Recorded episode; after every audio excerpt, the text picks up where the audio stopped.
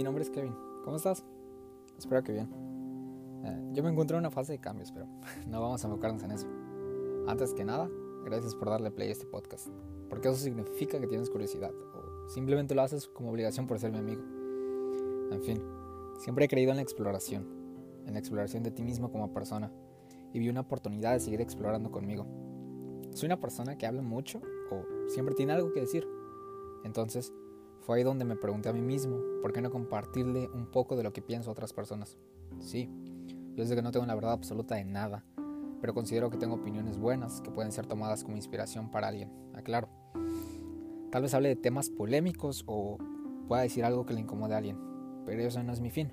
Pienso que todos somos libres de expresar lo que pensamos, siempre y cuando no ofendamos a alguien, y trataré de no hacerlo.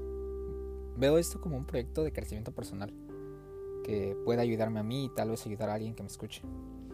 Hablando entre jóvenes, ¿por qué? Bueno, tengo 18 años y toda una vida por delante. Pero en el transcurso de mi corta vida he aprendido muchas cosas y veo prudente el compartírselas a ustedes. Me gustaría que esto se sintiera como una plática y si te gustan estas conversaciones, podamos tenerlas cada que tenga un nuevo tema para hablar. No voy a romantizar más esto, pero bienvenido a mi mundo.